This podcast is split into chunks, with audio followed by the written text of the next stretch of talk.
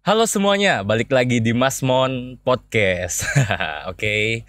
Jadi di sebelah aku udah ada Mbak Citra. Iya. Citra Citra apa nih nama panjangnya? Namanya Citra Dwi Wardani. Citra Dwi Wardani. Ya, oh, Instagramnya Francisca Citra. Oke. Dan eh, Mbak Citra ini jualan Jualan Donat. makanan. Jadi teman-teman aku jualan makanan di dapur eh, dapur Kak Cit ya. Iya. D A P O E R dot Kak Cit. sambil aku buka ya nggak apa-apa ya? Gak apa-apa, Kita makan. boleh. Iya. Sambil bicara-bicara kita ya. Jadi Citra ini lulusan psikologi. Mm-mm. lulusan psikologi ternyata bisa bikin donat lah. Kita lihat apakah donat anak psikologi enak. Enak enak. Ini donatnya bisa mem- Iya, ada merubah psikologiku ya. Jadi Harusnya lebih ya. baik.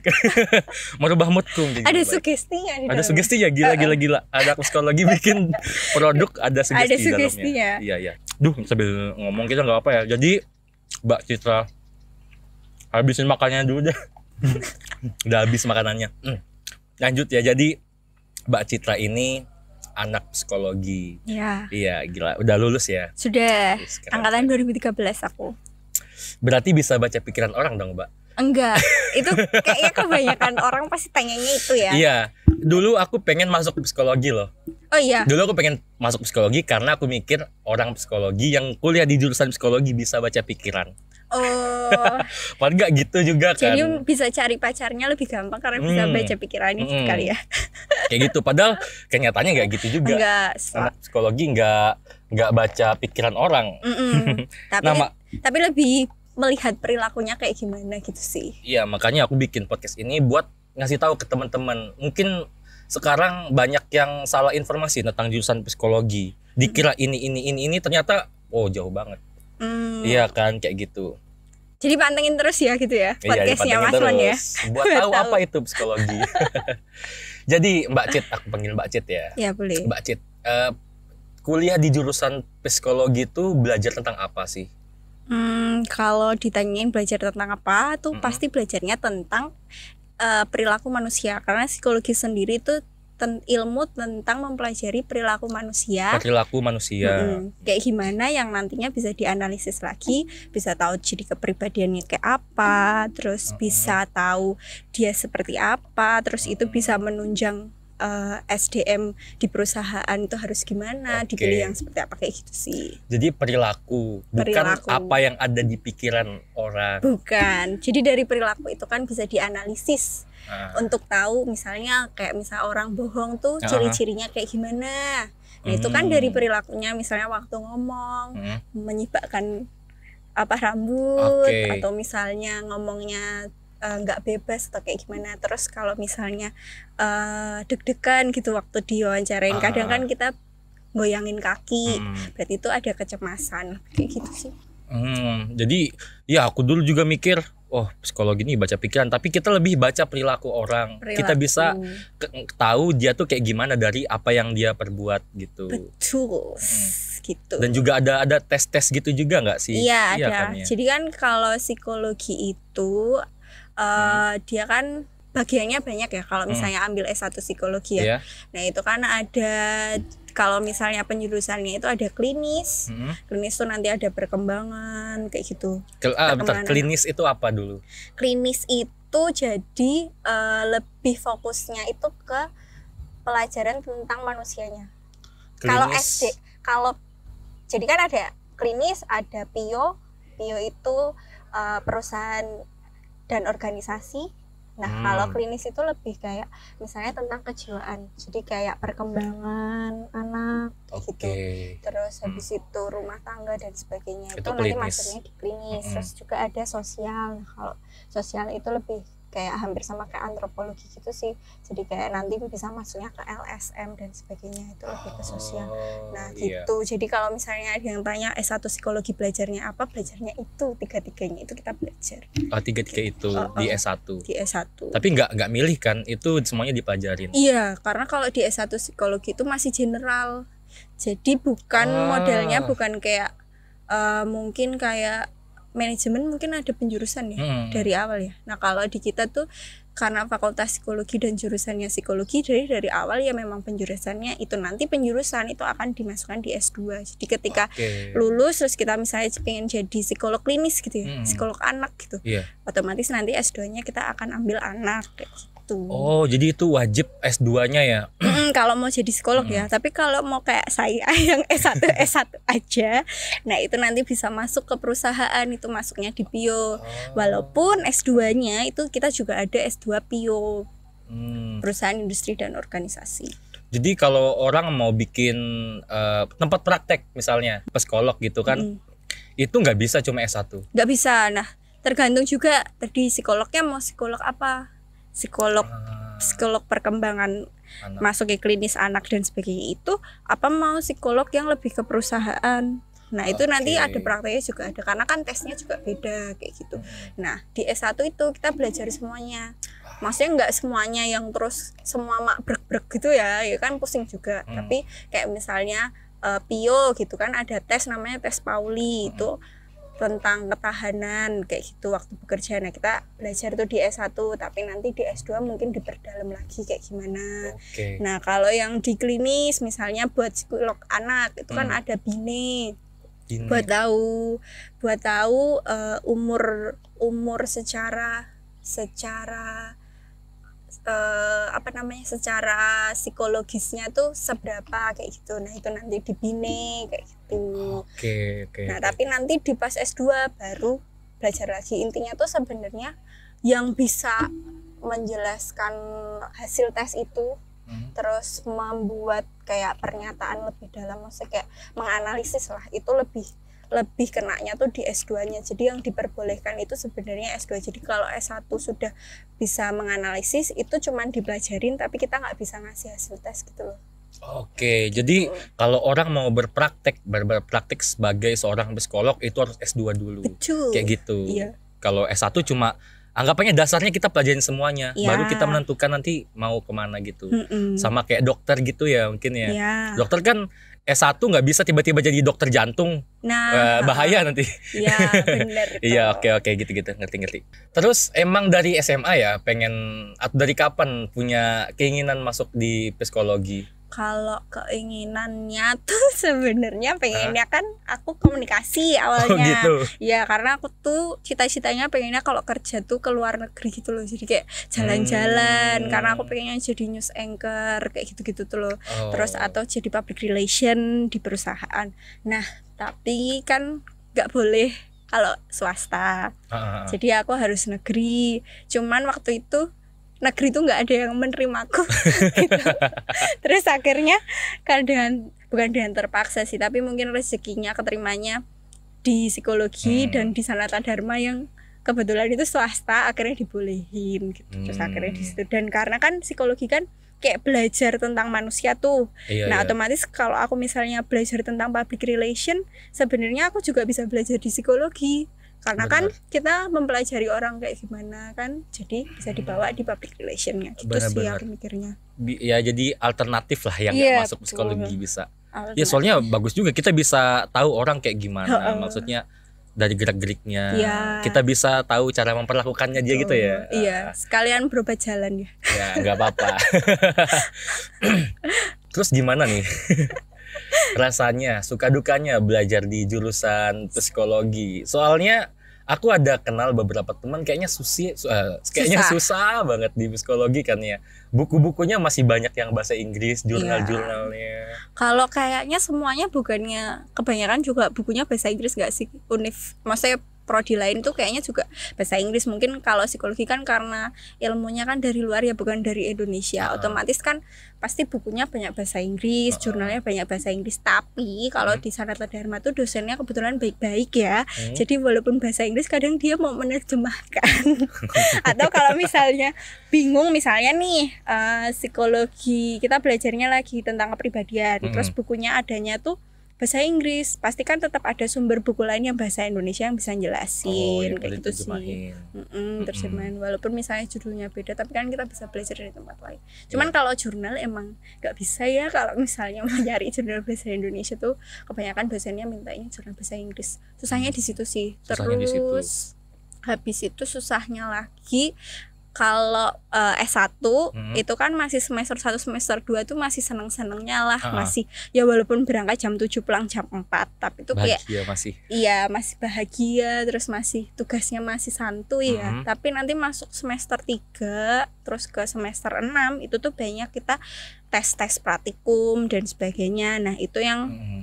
rada berat sih di situ soalnya kan nggak cuma tes toh tugasnya pasti kan ada tugas kelompok di pro- eh, mata kuliah lain Hmm. kayak gitu sih kalau praktikum di psikologi tuh ngapain sih tugas-tugasnya kalau praktikum itu biasanya kita tuh cari misalnya tes bini ya ah, bini itu kan buat anak Iya. buat anak SD lah Ah. sekitar itu nah nanti kita nyari subjek terus subjeknya itu eh, kita tes buat buat eh, tahu dia tuh usianya tuh sudah masuk di mana terus harus perkembangannya seperti apa kayak gitu Eh, berarti sih. cari cari anak kecil gitu yo kayak gitu nah kadang kan kalau kita nggak punya temen atau nggak punya tetangga yang Hmm. punya anak kecil kan juga bingung ya kayak terus gitu. terus gimana tuh gimana cari anak kecil tuh Nah kalau aku dulu tuh karena kita struggle bersama ya Ah. setiap angkatan jadi kita saling membantu gitu kayak kamu ada nggak? Ada subjek nggak? Kamu ada subjek nggak? Kayak gitu. Oh, terus ada nanti subjek gak gitu ya? iya terus kadang ada Oh. yang sampai nungguin di SD kayak seriusan? Gitu. iya. Kita ke S, eh, kamu ke SD gitu maksudnya? Iya. Temanku sih kalau aku tuh kebetulan dikasih temenku subjeknya gitu. Iya. jadi kayak aku kebingungan kan otomatis nyari di grup angkatan tuh Mm-mm. ada nggak ya ini? Gitu kan. Terus eh ini ada nih dua. Nanti kita tesnya bareng aja ya kayak enggak enggak. Gitu. aku aku mikir anak psikologi ini udah kayak perdagangan orang gitu. Ada ada orang nggak nih? Ada orang nggak buat dites? Iya makanya. Terus kayak gitu sih. Terus kadang kan orang tuanya juga jadi kayak "Hah, ngapain anakku dites? Kayak gitu kan. Kadang mikirnya Ah. aneh-aneh kan. Nah, makanya kita harus kayak membangun kepercayaan gitu loh ke iya. orang tua. Orang tua pasti nggak mau ngasih ini anakku tes aja kan? Nggak mungkin. Iya makanya. Jadi memang habis udah dapet terus Ah. nah terus udah gitu nanti waktu dites tuh Mm-mm. kan otomatis kita harus membuat moodnya anak itu bagus kan karena ah tesnya itu kan kayak ada pengetahuan kayak gitu gitu loh Mm. kan itu kan nggak bisa tuh nanyain misal dek ini gini gini gimana kayak gitu kan nggak bisa kan Ah. pasti ada jadi kayak ah, kalau aku dulu tuh kayak misalnya aku nyiapin snack kan terus duit aku- lagi duit lagi ya kan terus nanti jemput anak kan kalau misalnya nggak naik gokar apa apa kan duit Iya, lagi duit ya lagi. kan terus habis itu nanti kan habis selesai tes juga pasti bayarin makan Mm-mm. masa yang mau bayarin yang biasa-biasa kan pasti duit lagi iya kayak gitu kan. dijajanin lagi anak Dijajanin. kecilnya tapi nggak apa-apa sih terus habis itu kan pas tes itu kan nanti dia kan otomatis aku tanyain nggak Hmm. misalnya aku tanyain apa ya yang hal sepele misalnya eh kamu suka ini apa ini? Nah itu kan nggak mungkin dek kamu coba pilih ini apa ini? Kayak gitu kan nggak mungkin. Iya. pasti cara ngomongnya juga harus beda. Terus Mm-mm. pas anaknya udah gelegotan gini-gini udah males gitu kan kita juga harus kayak gimana. Nah kalau aku dulu tuh dek mau snack gak aku bilang kayak gitu. Jadi kalau dia udah males gitu-gitu eh loh. Terus kadang kan misalnya eh, temennya yang sebelahnya tuh misalnya sama-sama satu kelas gitu ya Hmm. terus dia udah selesai karena kan itu kan Ah. kayak tesnya tuh nanti naik terus gitu toh Hmm. naik dari fase apa fase apa fase apa kayak gitu toh terus nanti terus nggak bisa jawab kan berarti oh udah ini maksimalnya di segini kayak gitu Hmm. nanti yang di bawah sendiri maksimalnya di mana kayak gitu kan nah ternyata si temennya tuh udah malas kan dia keluar nah anak ini yang tadinya lanjut terus lihat temennya tuh kayak terus di- disalah-salahin gitu loh kan. Oh iya iya ngerti ngerti. Nah, kayak gitu sih makanya kita harus kayak bisa bikin moodnya tuh enak gitu loh. Eh dek kalau gini eh kalau gini terus Hmm. dibawa kayak itu tuh bukan pertanyaan. Jadi kayak sambil ngobrol gitu. Oh iya. Tapi tapi ada eh, orang dewasa juga yang dites ya? Ada bisa juga gitu? bisa juga. Oh. biasanya kalau kemarin itu aku ada yang anak SMA sama yang satunya tuh tes proyektif itu aku anak kuliah oh anak kuliah kalau anak kuliah kayaknya lebih TAT, gampang, lebih gampang. deh ya. Kalau yang anak kuliah itu namanya TAT. Jadi itu kayak nanti diliatin gambar terus suruh menceritakan kayak gitu. Jadi kayak nanti dari gambar itu dari jawabannya kita harus menganalisis. Nah, tapi balik lagi kalau S1 kan belum bisa ya kita buka praktek dan menganalisis dan ngasih jawabannya. Nah, kalau aku mau terus lanjut dan lebih mendalami itu berarti Hmm. aku harus ambil S2.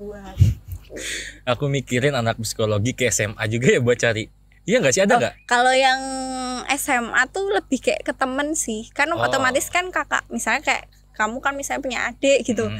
Nah itu nanti tukeran adik kayak gitu kan. Adek. tukeran adik. Kamu adikmu udah pernah dipakai belum? Nanti aku kayak gitu-gitu. Kok bahasanya kayak adekmu udah pernah pakai belum? dipakai. Tapi itu tapi itu kenyataannya di psikologi Iya. kita harus cari orang buat dijadiin kelinci percobaan. Em, mungkin sam buat belajar ya. Oh buat belajar. buat Tapi nggak cuman itu kita juga ke perusahaan sih. oh, Jadi ada waktu juga itu uh, uh, itu semester aku lupa semester 6 mohon maaf ya soalnya udah lama banget ya Iya nggak apa-apa. semester 6 apa semester 5 itu kan ke perusahaan buat tahu dinamika perusahaannya itu kayak gimana makanya tadi balik lagi kan kita belajar semuanya tuh jadi kalau misalnya dari awal pengennya HR Mm-mm. kita bisa belajar dari situ karena kita nanti ada Oh. tugas kayak ke perusahaan buat nganalisis terus misalnya kekurangan perusahaannya apa kita bisa bikin kayak program yang harus diberikan ke perusahaan seperti itu Oh iya. itu sih dan itu lebih berat menurutku Tapi kita terlalu banyak ngomong kayaknya kesulitannya ya. iya Mungkin. Mbak Cit bisa share yang yang bahagianya deh di Bahagianya ya. psikologi gimana nih? Nah, kalau senengnya Mhm. itu teman-temannya tuh deket. Jadi kayak setiap angkatannya itu pasti saling kenal gitu loh kalau di tempatku. Karena pada share orang. Share orang, ya itu juga. Iya. Terus kayak kalau struggle struggle bareng ya kan, kalau Mhm. cewek-cewek bareng. Terus waktu penerimaan mahasiswa di awal itu namanya ada akrab psikologi. Mhm. Nah, aksi itu tuh kayak perpeloncoan ya bahasa Mhm. kasarnya. Tapi kalau di kita tuh nggak ada perpeloncoan, jadi kayak have fun gitu loh perpeloncoannya. Jadi kayak nari-nari, Oh. kenal satu sama lain, nganalisis, terus ngasih ngasih quote quotes gitu gitulah. Lah, Ini pas uh, pertama-tama udah pertama-tama. nganalisis nih. Oh, maksudnya kayak kamu orangnya kayak apa sih kayak gitu terus Ah, nanti ditempelin. Jadi ada game-game kayak gitu loh lebih kenal kamu kayak gimana. Oh. Nah, itu di aksi. Nah, itu.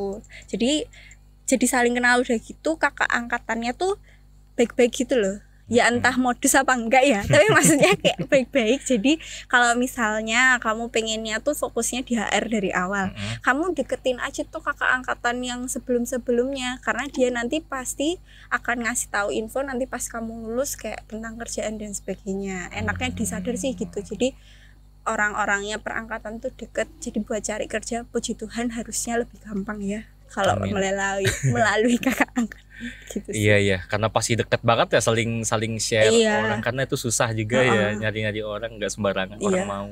terus dosennya juga tuh care gitu loh jadi Ah. ketika kamu ada masalah nah kalau Oh, di iya, sa- iya, iya. jadi ketika kamu ada masalah itu kamu cerita aja ke dosen.